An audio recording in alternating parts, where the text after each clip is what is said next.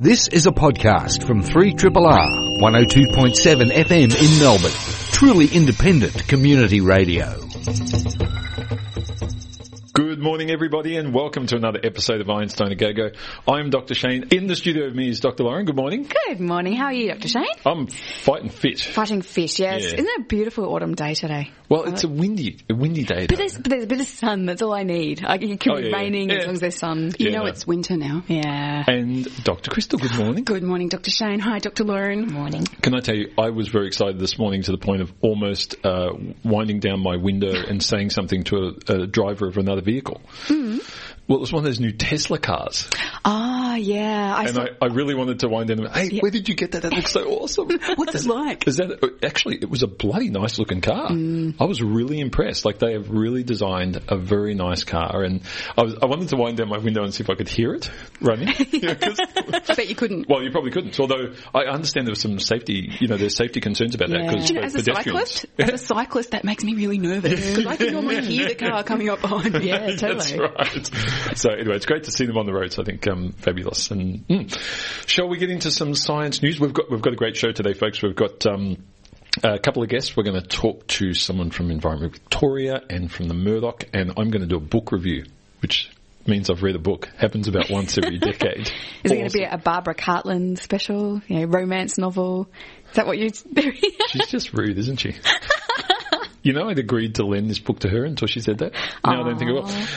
Science news. What do you got? Science, science, science. Well, um, I actually was reading a really interesting article in the New Scientist uh, yesterday about a group at Massachusetts General Hospital in Boston, headed by Harald Ott, that are actually starting to grow bio limbs. So we know a lot about, you know, uh, obviously artificial replacements for body parts, um, you know, so this prosthetic limbs, and the issue has always been that bionic replacement limbs work quite well, but they look obviously artificial.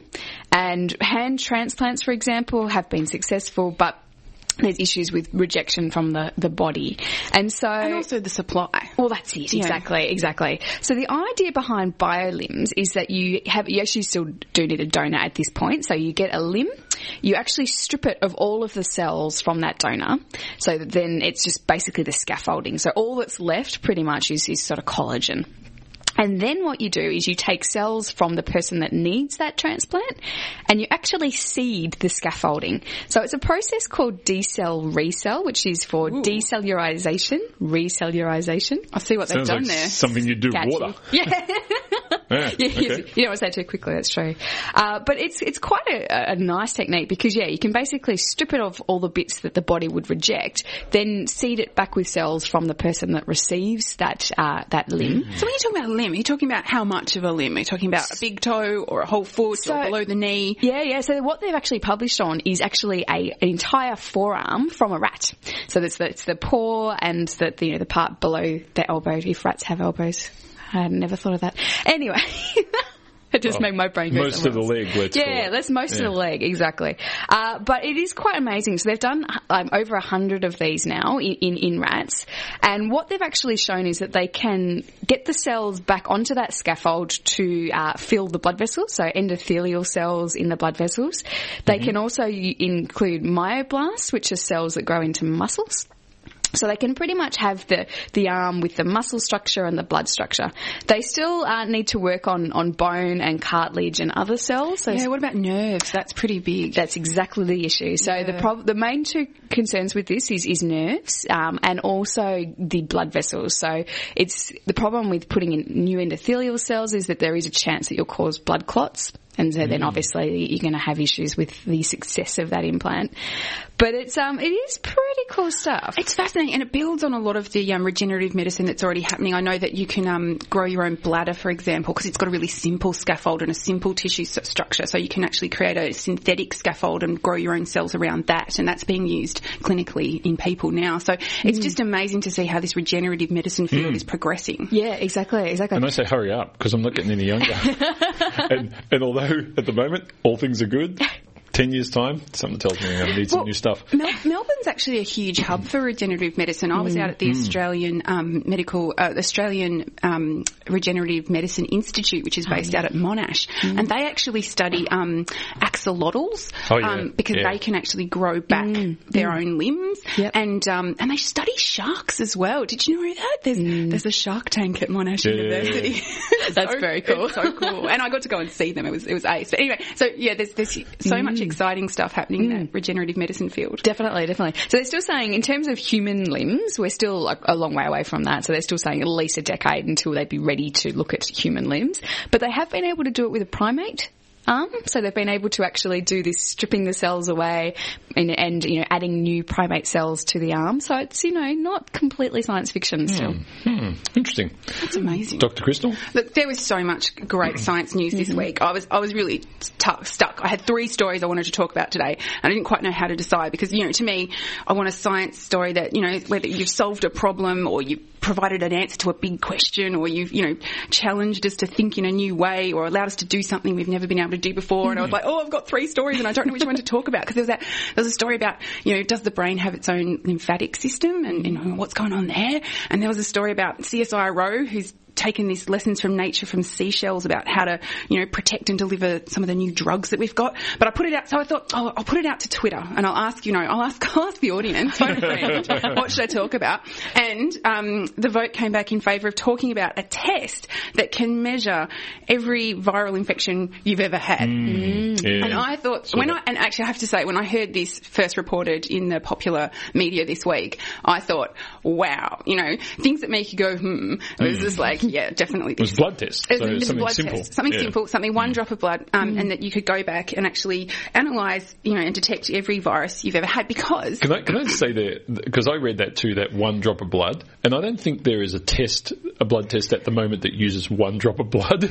Well- You know, they use quite a substantial amount of blood for most tests. They take a They lot take of a blood, lot, but each yeah. test itself Oh, yeah, yes, probably yes, only true. uses a, A little small bit. amount, but, but- you've, but you don't want to have to go back for a recall. No, so you, no. you always want to take more than you need at the time Yeah. of drawing. But um, but uh, this was really fascinating because every time you have a viral infection, it leaves a little um, footprint on your immune system because your immune system responds to most viruses by making antibodies, and the antibodies, you know, neutralize or kill the virus depending on what the antibody does. But basically, it's kind of like the, the signature classic immune response is get infected with something, you make an antibody, and those antibodies actually don't disappear; they persist at a very Unless low you have levels. measles.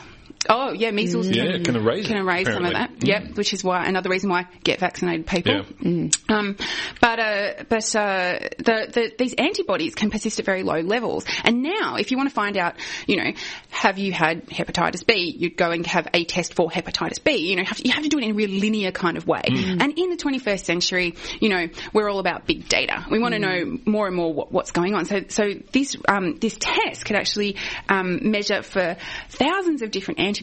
Um, at a time, and it was developed by it's called VirScan, and it was developed by the um, Brigham and Women's Hospital and the Harvard Medical School in the US.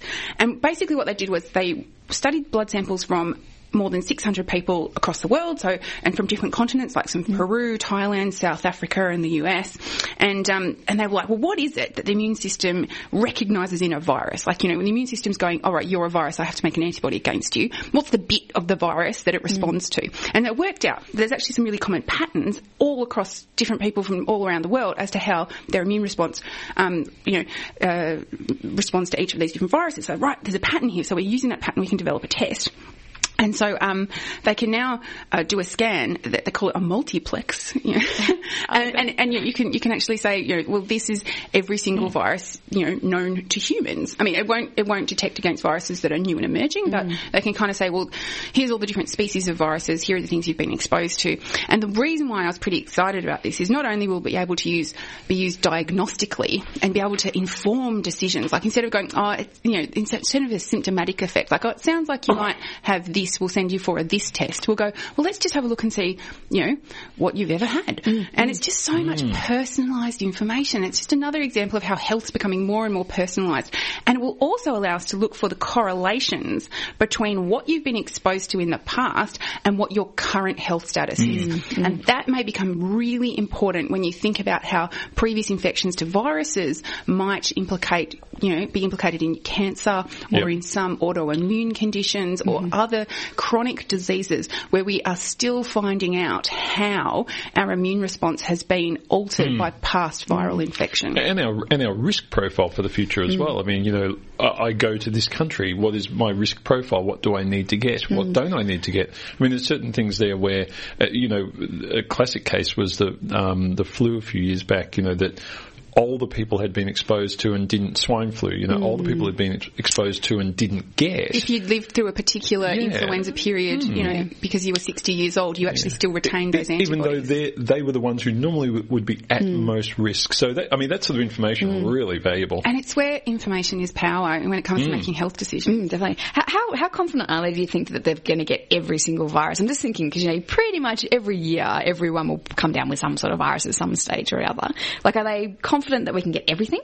In I that think. I think they're confident to the level of species, but, Right. but you're right that viruses do mutate quite quickly. But I think what they've done is to try and find those core patterns that rec- are recognised. So when some viruses can change some of their, for example, the flu virus changes its um, coat proteins every year. They're, they're looking for the, the piece of the um, virus that doesn't change, that the immune system still responds to, that is a marker that says, yeah, you- you've had the flu. We, we, you know, we might not know which um, subtype you've had, um, but we know that you've had that particular virus. I'd love to get an idea of the number. So if, if they said to me, oh, you know, it wouldn't surprise me if someone said to me, "You in your life you've been exposed to 792 viruses." Well, at the moment, I don't know what the that results looks that they had at the moment suggest that it was ten different species of virus. Mm, okay. So you might have the same species of virus, but you might have Many different times. Mm. serotype. Um, for example, with a common cold or, or whatever. Yep. But they, they reckon that um, this this study actually showed there's about ten, but some people it's up to eighty four. Wow. You know, and that there are, um, and, and that can depend on where you live in the world. Yep. It can depend on things like you know whether or not you've got HIV, you know, or whether you've got another um, General health. gen- your general health, how old you are, because sometimes it's just a matter of exposure. Like the older you are,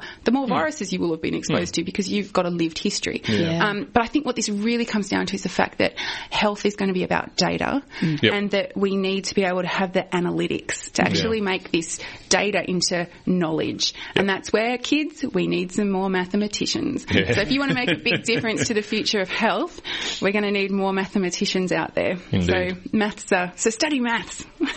Love it. Yeah, uh, love mess. I did a lot of mess. Um, now, uh, folks, I'm sorry to say this. There is there is a slim chance be- that between now and the 14th of July, and even slightly after that, um, the only thing I'll do is do news stories on Pluto. I mean, I'm just putting it out there. I- I had Uh, expected very exciting, exciting time. Um, you know.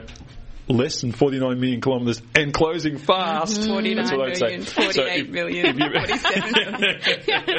if you've had a head under a pillow for a while, um, you may not be aware that um, NASA's uh, New Horizons craft is approaching Pluto after almost decade-long journey. This is pretty cool stuff, um, and we're we're starting to find out some amazing things already, not just from the probe, but also from Hubble Space Telescope uh, imaging, because it's really been focused on Pluto at the moment. And one is that um, some of their moons are kind of locked into these sort of orbits where they they sort of hang together. So you may be aware that there's something called the Laplace resonance between the the Jovian Jupiter's moons, where four of the main moons kind of move. You can always work out where one is relative to the other, and they they kind of they're linked in their orbits. And three of um, Pluto's moons have been found to um, be in the same situation. So, for example, uh, these are Nix, Styx, and Hydra. And if you were sitting on Nix, for example, you would watch Styx go around Pluto twice every, and for two rotations of Styx, you would see three rotations of Hydra. So this is this nice little resonance that's been um, locked together over years, and so they're, they're learning a lot. And they've also found that um, Nix and Hydra, two of these moons, are um, rotating around their own axis in a chaotic way. Now this is kind of fascinating because um, the only other moon in the solar system, keeping in mind there are a bloody lot of moons in the solar system, oh well over a hundred, um, if you add up especially Saturn and Jupiter's moons. Um, the only other moon that rotates or, or moves around chaotically is um, Hyperion, one of Saturn's moons.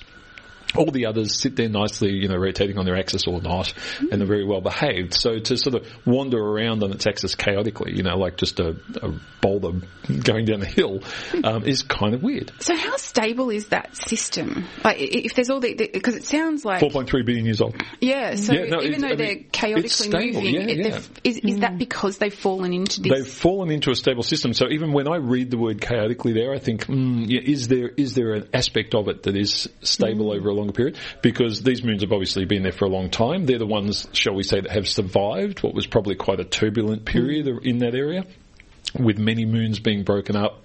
Reformed, so forth.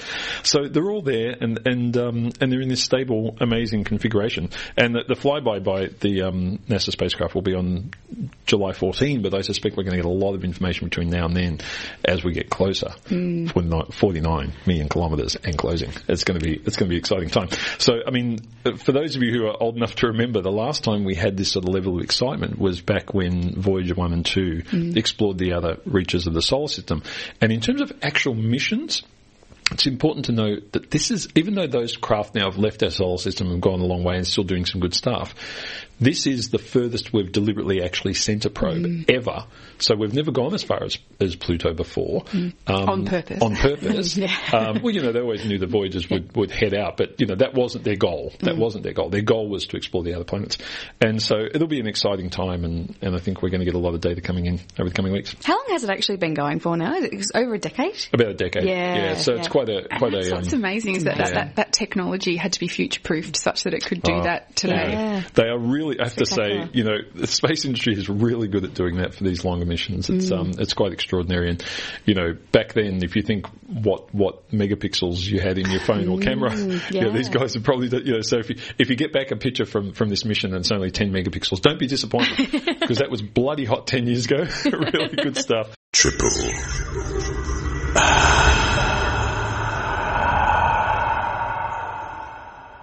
We are hopefully joined on the line now by Mark Wake, Wakeham. Mark, are you there? Yeah, I am. Shane. Mark is the CEO of Environment Victoria, and we, we thought we'd have a chat to you, Mark. First of all, about um, the role that Environment Victoria plays um, in the state. Can you give us a bit of a rundown of what you guys do? Sure. So we've been in, in existence since 1969. At the time, a, a bunch of groups were working to protect the little de- desert area of Western Victoria, and they actually were successful in creating a national park. But they realised that there was no environment group that was really focused on state issues or national issues as they were relevant to Victoria. So we were formed back then, 45 years ago, to mm-hmm. do that, to really focus on the statewide environmental issues or national issues and, and I guess Victoria's contribution. So things like the Murray-Darling Basin Plan and our response to climate change. Yep. And, and give us an idea of how big the organisation is now. Look, um, we've got around uh, 65,000 Victorian supporters, so we've grown the size of the organisation quite a lot in recent years. We lost a lot of government funding and we realised we really needed to build our base and um, build our um, community, uh, particularly in areas that are particularly relevant um, at every single election. So um, we put a lot of effort into to building up the grassroots of the organisation and that's starting to really pay some dividends. Mm. Now, one of the reasons we wanted to have a chat was around this issue of um, reintroducing a state renewable energy target, which I understand the federal minister um, for energy, Ian Macfarlane, has said, no, thou shalt not do that in Victoria.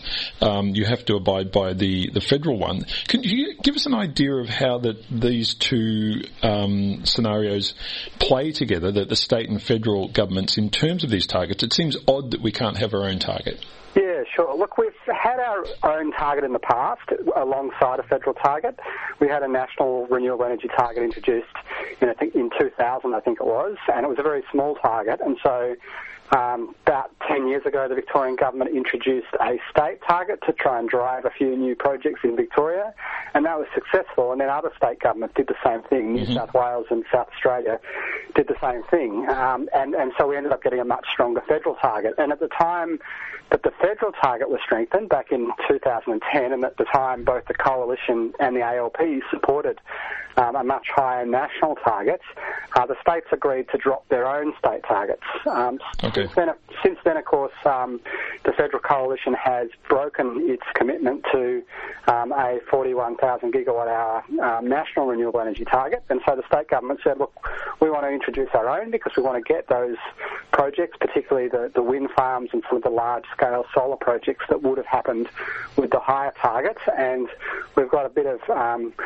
quibbling from the federal government around our ability to do that. But um, that that can happen. It will require some changes to legislation, and uh, we're really hopeful that that will happen uh, later this month. That the, the Victorian senators in the federal parliament will actually vote for changes to the national legislation to allow us to have our own target and get the jobs and investment that comes with it. Mm. Now, I want to talk a bit about that, the, the, jobs and investment, because, you know, we hear about these environmental targets around the world all the time, and in fact, yep. many of them are just summarily ignored by most nations, and, you know, there's a lot of lip service paid to, you know, we got 10% of the way there, that's great type of sure. stuff. What, what does this actually mean on the ground in terms of, uh, you know, the changes to Victorian projects, the economy, and, yep. and sort of the average, average person listening? Look, this is this target is actually a legislated target, and it would create an obligation on electricity companies to either build renewable energy projects or to buy certificates from somebody else who's built them. So mm-hmm. it's not it's not like just plucking a number out of the air and hoping that we achieve it. It will actually happen um, if it's if it's legislated, uh, and that means that a bunch of projects, particularly wind farms, but also a few large-scale solar projects that that need that um, legislative certainty and they also need that financial incentive to, to get their project off the ground uh, will happen and most of them are in regional Victoria. They create a lot of jobs, particularly in the construction of these projects, but then ongoing there's also a number of maintenance um, jobs. So, you know, regional jobs are pretty hard to come by at the moment. Um, and mm. particularly Western and, and North, Northwestern Victoria could really benefit from manufacturing, construction, and ongoing maintenance jobs. Uh, and really, all we need to do is to, to change the legislation, and we'll, we'll, get some of these new projects, which will substitute for, for coal-fired power, which of course is creating all sorts of problems, both from climate change perspective, but also for local communities. Yeah. So, Marcus, just Lauren here. I, I was interested in that idea of these wind farms and solar farms that are ready to go. H- how close are we to actually being able to start construction on them? Are we just really waiting on this legislation? Yeah, that's right, right Lauren. Um, they, have got planning approval, so they've been through local council or state planning processes, and the companies are ready to go. What they need is the financial certainty that would come with the state renewable energy target that would allow them to go and borrow money to build the projects. Fantastic. Um, and then they can then that can happen very quickly.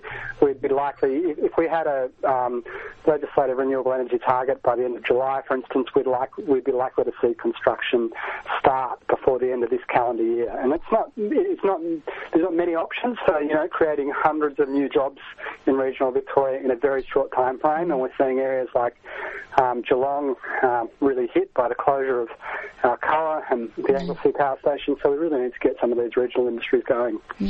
Mark, it's Dr. Crystal here. I was just wondering if you could talk to us a little bit more about why wind and solar and why Victoria. Like, what is our potential? Like, what what, what are we missing out on if we if we don't um, proceed with these um, new investments? Yeah, look, I guess there's a couple of things there. Um, we have the dirtiest power supply in the world in Victoria at the moment. So despite our efforts um, on climate change over the last decade, we've still got the dirtiest power stations in the world. So there's a real imperative to start cleaning up our, our supply. And of course, it's also creating a lot of problems for local communities. We've got really old power stations like Hazelwood and Yallourn, which um, you know, Hazelwood mine was on fire for, for 45 days last year, um, and all sorts of pollution for the local community. Um, the Yallourn mine broke just two and a half years ago and into the Latrobe River. So these old mines and power stations are really problematic. So that's the first um, thing to keep in mind. Um, secondly, um, because of those, how out of date and polluting those power stations are, we have really high emissions per capita, amongst the highest in the world. Um, so again, we need to clean up our power supply. But then I guess that's the downside. The, the upside is the opportunity that we have um, in these industries, which are two of the fastest growing industries in the world, the wind industry and the solar industry.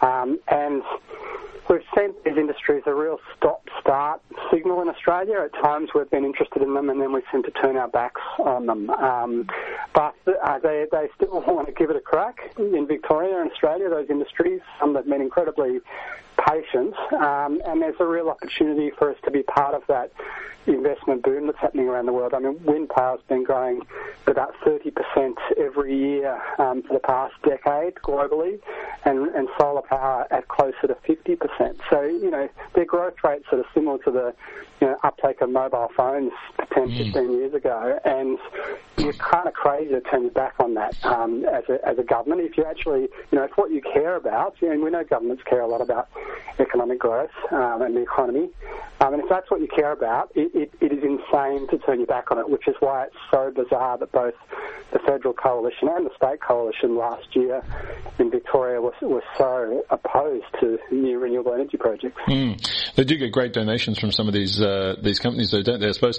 Mark, one of the other areas that um, I, I, wanted to explore with you is the potential of geothermal energy. It, it seems to me, I mean, when I think about coal, I, my my sort of you know layman's understanding is you, it's a great insulating material, and if you left it in the ground, it would be a great area to do sort of geothermal projects. Is Victoria a place where that type of technology could be well well and truly implemented for you know working towards baseload power? Look, it is possible. It's probably not going to happen in the really short term. Um, there's a few countries around the world that have made geothermal work really well, and I'm thinking of places like New Zealand and, and the Philippines mm. uh, that have really shallow geothermal resources. In Australia, the, the resources tend to be much deeper, um, which means that they're, they're more expensive projects. And in terms of which renewable technologies are likely to really get off the ground quickly, it's the, the, the technologies that are more mature, like solar panels and like wind mm. farms and like large-scale solar, that, that are kind of at the front of the queue in terms of getting up and going. But it's not to say that we shouldn't be investing in trying to understand that geothermal resource. And as you say, it's it's known that under the coal in the Latrobe Valley there is a resource there.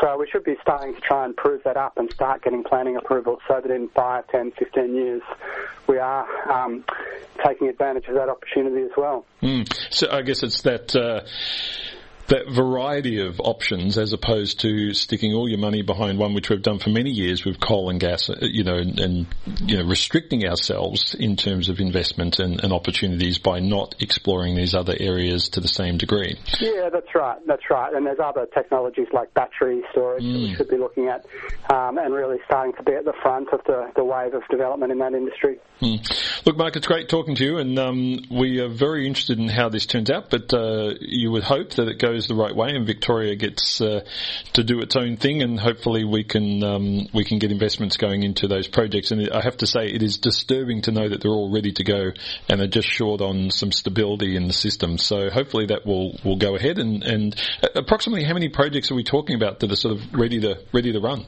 Uh, look, I believe it's about 15 wind farms that have planning approval, wow. and some of them are very large wind farms that would create hundreds of jobs in, in mm. their construction. Um, there's, there's, a, there's a few large solar projects, but there's also an awful lot of small ones, and as we know, the, the small-scale solar industry is absolutely booming at the mm. moment. Yeah. Mark Wakeham, thanks so much for talking to us, and uh, good luck with the continued effort to uh, get Victoria going in the right direction. Thanks very much for having me. Great. Mark Wakeham is the CEO of Environment Victoria, and I think it'd be very interesting to see how this turns out, but mm. hopefully we will um, get our own way. Gee. Well, if we're talking about being a, a, smarter, if we want to work smarter and be a more innovative country, I mean, this is just such a great opportunity to put yeah. some of our mm. fantastic research and development into action. Yeah. And, especially when it's already there, it's ready to go. You know, they've got the approvals. It's, yeah, it just seems crazy. Yeah. Well, I, I, that's why I asked the question of how many projects. Mm. I was a bit shocked to hear it's 15 plus, yeah. 15 big ones plus, mm. which is, hmm, yeah. Three. Triple.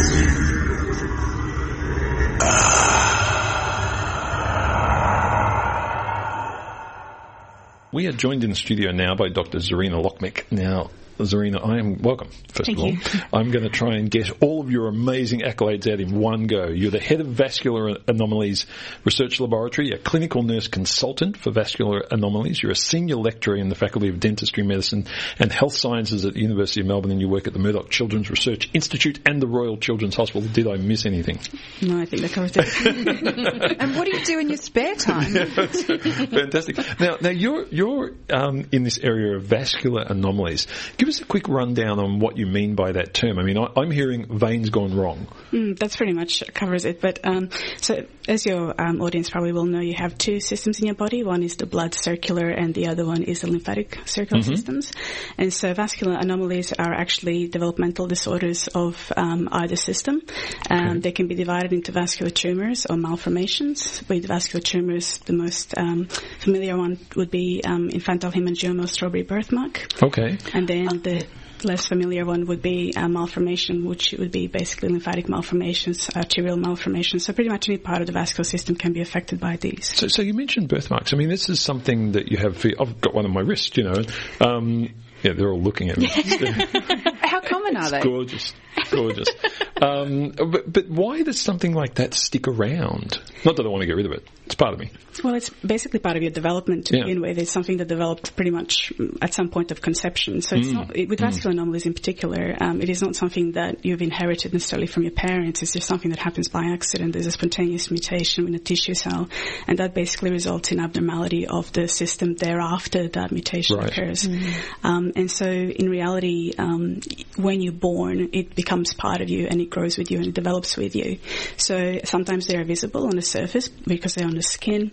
Mm. But sometimes they're also very deep in a tissue, so okay. it, it, could be in the lung, in the brain, um, in the muscle, and so on. And in that case, they're not really visible, even though we still refer to them as birthmarks. Now, now I'm I'm really curious about how these things stick around when you're in utero and so forth, because my understanding, and I could be wrong here, is that we don't scar when we're in utero because of that rapid development phase and so forth why do these things stick around? Why don't they? Why don't we sort of self repair them, or, or, why doesn't the vascular system kind of get around it? Yeah, well, um, it's a little bit of a myth that we don't actually scar during um, oh, our uterine development. Damn, I thought I knew something. myth, myth busted. um, it's actually quite conflicting. Some people will say that you don't scar, but some people will say that you do. And certainly um, in the United States, when they do um, a, a basically an operation on a fetus before mm-hmm. it's born, yeah. they do actually um, come out with scars. So okay. it's not okay. a scarless healing. Mm. Um, in regards to the vascular anomalies or malformations, it's a little bit different. So basically, what happens there is that there is a mutation in a certain gene, and um, that mutation is then carried on to all the cells that arise after that point. So it becomes part of your system mm. altogether. Mm. It is not something that our DNA can pick up necessarily as an error that right. it can actually correct in time so that it's lost. It actually actually becomes an integral part of, of the structure. And, mm. Exactly. You were just saying, mentioning that um, often with these birthmarks, they sort of grow with us. Is there differences in rate of growth? Because I've, I've, sort of seen a few babies where it seems that the birthmark stays very stable. Other times it seems like there is you know change in that. So is that a different type of thing? Um, I think a lot of that actually depends on the location of the ma- of the actual birthmark, mm. and the reason why is that if you think about lymphatic malformations, which are my favorite, mm-hmm. um, 75% of them occur in head and neck region, and there the structure of the neck and the way the skin just sort of sits on the structures mm. um, is is very um, flexible and allows the cyst, for example, to grow really quickly oh, and expand. Sure. Whereas in something um, like muscle, that ability to expand with the growth is limited, but because of the structure of the muscle itself. So those malformations become integral part of the muscle, but they don't necessarily go much bigger. Mm. Having said that, some malformations are actually part of syndromes, mm. um, um, overgrowth syndromes in particular. And so what you'll find is that they, there will be um, a syndrome whereby there is um, a sort of one-sided overgrowth of tissue, whether it's a hand or a leg or a flank. And so um, your left side will be normal, but your right side will be overgrown, and that's why you'll see the babies with disproportionate growth. Mm. I was going to ask that. I mean, how common is it to have a birthmark? And if you have a birthmark that's visible on your skin, does that mean, you know, what does that mean for the other other parts of your body? I mean, you just kind of said a little bit about that. Yeah.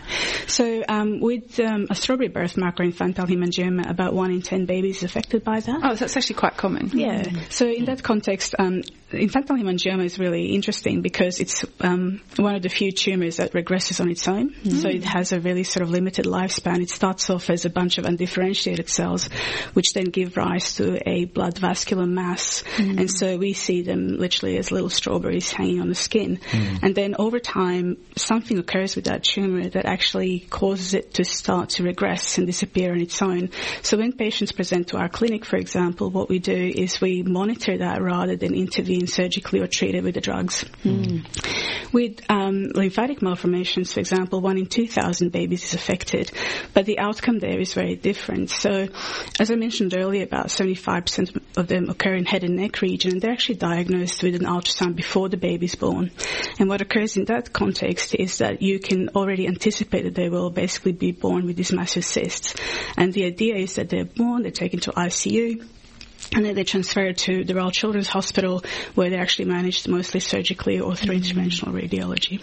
So that must be um, a, a very emotional time for parents who, are, who, are, who find out that you know they're having a baby that will have complications upon birth. How do how do you sort of help prepare people for that journey? Well, we have a study at the moment, um, again at the Royal Children's Hospital, where we are looking at the experiences of parents during that stage of diagnosis, if you like. Um, and what seems to happen is that there is a um, you can never really re- prepare anybody for bad news. There's no doubt about that.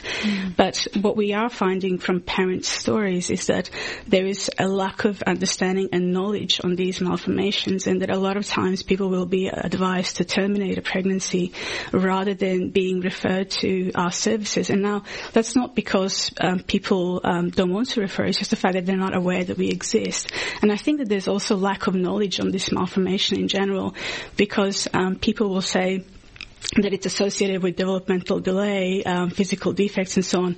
Yes, from the um, aesthetic point of view, children do look different because the cyst is in the neck and it stays with them, but they are not intellectually impaired. They do not have any loss of quality in life in terms of what they're able to do, whether they play sports or, or so on. And that's, that's probably improving over time. I guess with more knowledge around the condition and better strategies to manage it. Historically, you might find that there's actually uh, an increase in, in outcomes for those kids. Absolutely, yeah. And um, I mean, we've um, engaged ourselves um, quite heavily with a number of hospitals to try and increase the level of awareness of both what the malformation is, but also of the services possible to manage the child after birth. So this is um, talking obviously about the lymphatic um, anom- anomalies. Uh, there's obviously going to be other vascular anomalies that will have different outcomes. So are there some where that, that journey would be harder for the parents because the outcomes are poorer? Um, if we consider the fact of the diagnosis, those that are really easily picked up are those that are either an overgrowth or those that are um, lymphatic malformations. With the others, it's not so easy to pick them up on Ah, the ultrasound. sure. And so about, um, it's estimated about 60% of them are visible at birth, and by two years of age, about 100% of them are visible. Having said that, again, it comes down to if that malformation is affecting your function or not. So you might have a malformation and it will never be treated because it doesn't give you any trouble. But then you'll have others um, Um, that will interfere with airway, function of an organ, in which case you have to do something to improve that quality of life. Mm. Sure. Now, Zerina, my understanding is that you can also develop these later in life, not necessarily, you know, when you're when you're a child. Uh, what's uh, is it the same grouping? I mean, I, I don't hear of anyone to the randomly developing a birthmark later in life, so presumably that's not one. But with these other issues around lymphatic systems and other systems in the body, what sort of things do we end up developing later in life? Well, it's actually quite rare to develop something like this um, later in life. You certainly will not develop a um, lymphatic um, cyst that is um, diagnosed as lymphatic malformation later in life. What does occur is that significant trauma, for example, can induce changes in how vessels recover and how Right. they form new vascular structure in that injured tissue.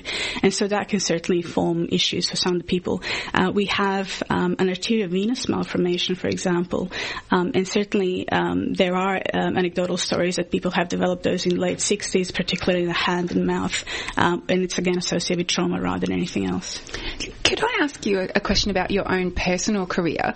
You're a scientist nurse, is that correct? Yes. How many scientist nurses are there out there? I mean, how has your career um, developed to get to this point?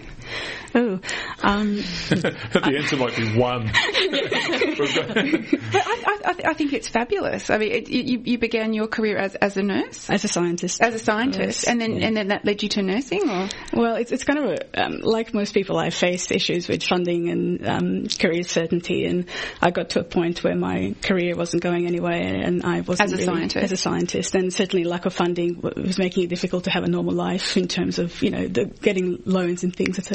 Food. yes. So I opted. Um, I, I, felt at that particular time that I needed another career or backup. I love science. I love research. I love going into the lab and being there.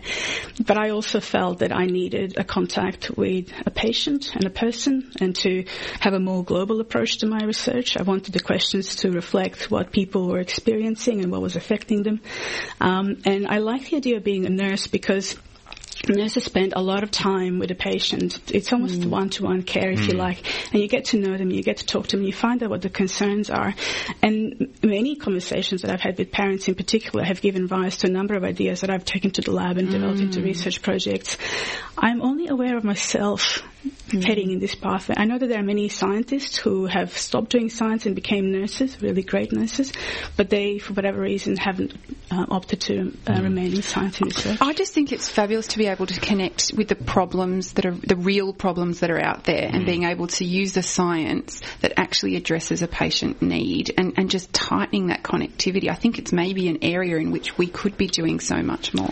I think so. I mean, in addition to communicating what's happening in the lab, you're actually providing people with hope that someone cares, that someone is interested in what happens to their child, mm. and more importantly, that that child can come and talk to a scientist and find out what happens um, mm. to them over time. Is it, go- is it going to be something they're going to pass on to their children and so on? Mm. And we certainly had a number of um, young people coming to our laboratory to talk to us about what's happening with their condition and what they can do to make things different. Look, I, I agree. It's it's absolutely fabulous that clinicians, and there, there are many um, clinicians actually who are clinician scientists, not many nurses that I know, but but it is fantastic for, for parents and, and adolescents and kids themselves to be able to speak to uh, one of the clinicians mm. and know that they are also involved at the forefront of the research in the area. I think that is a it's an added bonus that really means a lot because you know instantly you're getting the best care, mm, which is the key right. point. Yeah. Mm. Well, Zerina, thanks so much for coming and speaking to us. It's a really fascinating area, and um, good luck with your unusual career mix. I, I, know a lot of people would value it very highly, so thanks so much. Thank you very much. It was a pleasure.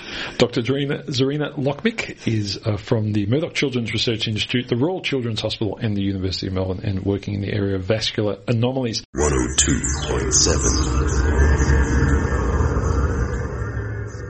now, I have bought in a book. It's really rare that I get to read a book. But does I, it have pictures? No.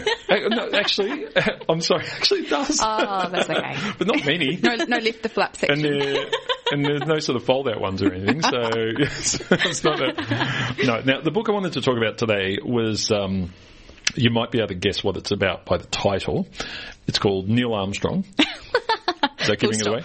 A Life of Flight. And it's written by Jay Barbree. And um, Mr. Barbree is uh, one of those amazing reporters who pretty much covered every launch, every aspect of the Apollo, Gemini, mm. and uh, Mercury days of space flight, and, and then some through um, the space shuttle and so forth, mm. and has just been heavily involved with um, with what these guys have done for many years. I actually remember reading something about that. Apparently, all the mm. journalists mm. like they almost became Family. their own little yeah, exactly, because mm, mm. they well, were always there. And many of them lived in you know because there was sort of purpose built yeah. um, houses and so forth for the astronauts, and many of them lived in the vicinity, and so they were part of the community. Amazing. And there was an incredible incredible level of trust between many of them and uh, you know these journalists, and in fact, um, Jay Barbree was one of the few who knew Neil Armstrong very well. And mm. and in reading this book, and I have, to, I have, to, say, you know, I'm I'm a putter downer of books, mm-hmm. like like movies. Mm-hmm. If it's crap, I don't finish them. I you know a few books recently I've started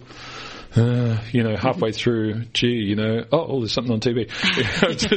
I, I just, my bedside table is littered with unfinished books. yeah, I just can't waste my time in it. I won't do it. Um, this book, however, I was actually kind of sad when I got to the end mm. that it had finished. And I think it's partly because I just, you know, long time listeners of the show know I just have this incredible passion and interest for what I consider to be the most amazing period of space mm. exploration that we've ever experienced as a, as a, as a species. We did some extraordinary things with, mm. you know, computers that were just so rudimentary. Mm-hmm, mm-hmm. Most of us walk around with far greater computing capacity than NASA had when mm. they put a human being or two on the moon. Mm-hmm. Um, and so reading the story of Neil Armstrong and reading about his early test um, pilot days, the type of pilot he was, the type of man he was, was quite interesting. And he was never really the sort of person who would come out and sort of note himself at all about mm. the moon landing, which is quite, you know, the most extraordinary feat a human being mm. has pretty much accomplished. Yeah. I mean, I, I, know people will say, oh, you know, there are other things, but I have to say, for me, this is, this is extraordinary. Mm. And, you know, to be fair, thousands of people involved. And in fact, whenever he was interviewed, that's all he talked about. Mm. Everyone else that did the job. He was, mm. he was the perfect individual for, for NASA at the time to, to take on the mantle of being such an extraordinary mm. person. And there's a lot in the, in this book also about um, Buzz Aldrin. Mm. Um, I, you know, because Buzz wasn't his legal name until I think 1986 or 88. I'm not sure if you're aware of that. I'm not sure if you're aware. I assumed his parents didn't call him Buzz. Oh. No, but no? his sister yeah. couldn't say the word brother. She ah. said Buzzer, which then got shortened to Buzz. Oh, that's lovely. That's where the name came from. That's lovely. So um, that, that's in the book, um, and there's there's extraordinary detail about some of the missions and so forth, which I just found absolutely fascinating. And I thought I'd just read you a little bit of text. And I, I look, listeners, I've agreed to lend. This is one of my prize books. It was a gift from my wife. I've agreed to lend it to Dr. Lauren. with a lot of caveats, and I have to, have a special place on my yep. table. Gloves. A blanket. She has to wear gloves, like she's in a museum. yeah, exactly. Can only sit in a temperature-controlled room. Yeah. yeah. and if I, if it comes, well, you, will anyway. We'll, we'll, follow up on how well she's treated. But I thought I'd just read a little piece of this book because I thought it was a beautifully written book as well. Um, and this was um, basically the part written just after they'd landed on the moon. It said, um, so here it goes. Um, they had indeed, indeed they had indeed landed on a dead world, a land that had never seen the caress of seas, never felt life stirring in its soil, never felt the smallest leaf drift to its surface. No small creatures to scurry from rock to rock, not a single blade of green, not even the slightest whisper of a breeze. They were on a world where a thermonuclear fireball would sound no louder than a falling snowflake. Mm. So it's really it's beautiful, isn't it? But there was no time for savouring it or appreciating the science of all of it. They had much to do very quickly and they got busy. Surprisingly, in only half the time they anticipated, Eagle, which was the name of the craft of course, had settled gently into its perch on the moon with all its systems purring. Neil and Buzz were ready to open the hatch. They that plan to hoodwink the media with a scheduled four hour sleep and rest period wasn't needed. So they told the media that after landing, they would rest for four hours before getting out. The ah. reason for that was to make sure all the systems were operational, mm-hmm. but they were so quickly in order they didn't have to do that. So apparently, most of the media had gone off to the local pub. to, you know, they're about to get out. Holy crap! Put down the beer, get back. You know, it, was, literally like that. Um, and then he goes on to say, uh, th- "This is a quote from Neil Armstrong. Um, of course, we wanted to get outside as soon as possible. No surprise there. Mm. Um, we needed the contingency sample to show that we had been there, but we were convinced we'd need several hours to get Eagle's fluids and systems settled. With all that time passing and nothing happening, you reporters would have been speculating, guessing about possible problems. And we didn't want you guys inventing stories. We wanted you thinking we were sleeping.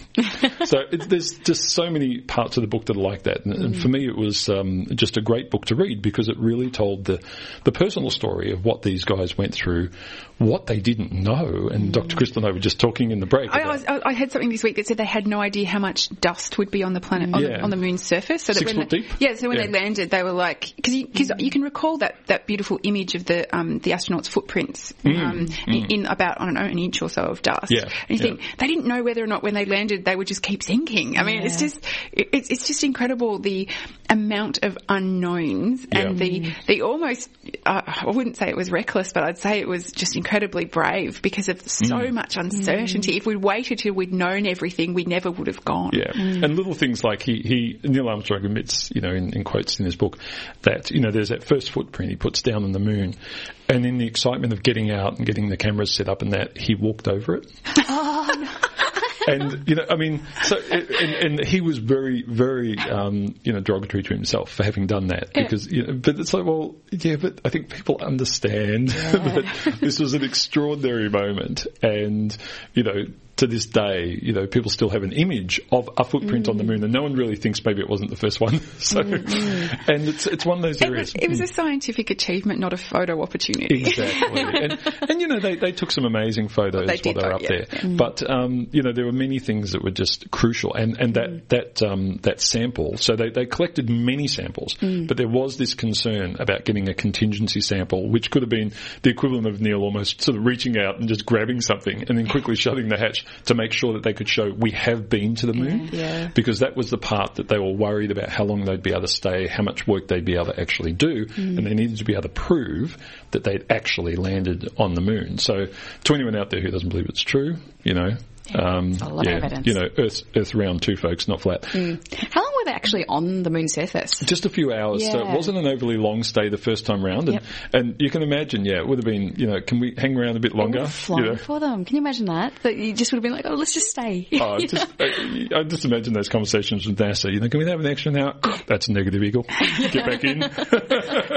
and, and and really, you just think of all the technology spin-offs that have come from Yeah. some some of that space um, travel. I mean, everything from um, Yeah. uh, Well, fr- from Everything. well, computer chips, freeze-dried food, cordless drills, um, scratchless contact lenses, you know, to The the to the you know, smoke detectors, and, and you know, Yeah. just all the all the thing, all the challenges that had to be met, made us think about how to make new things.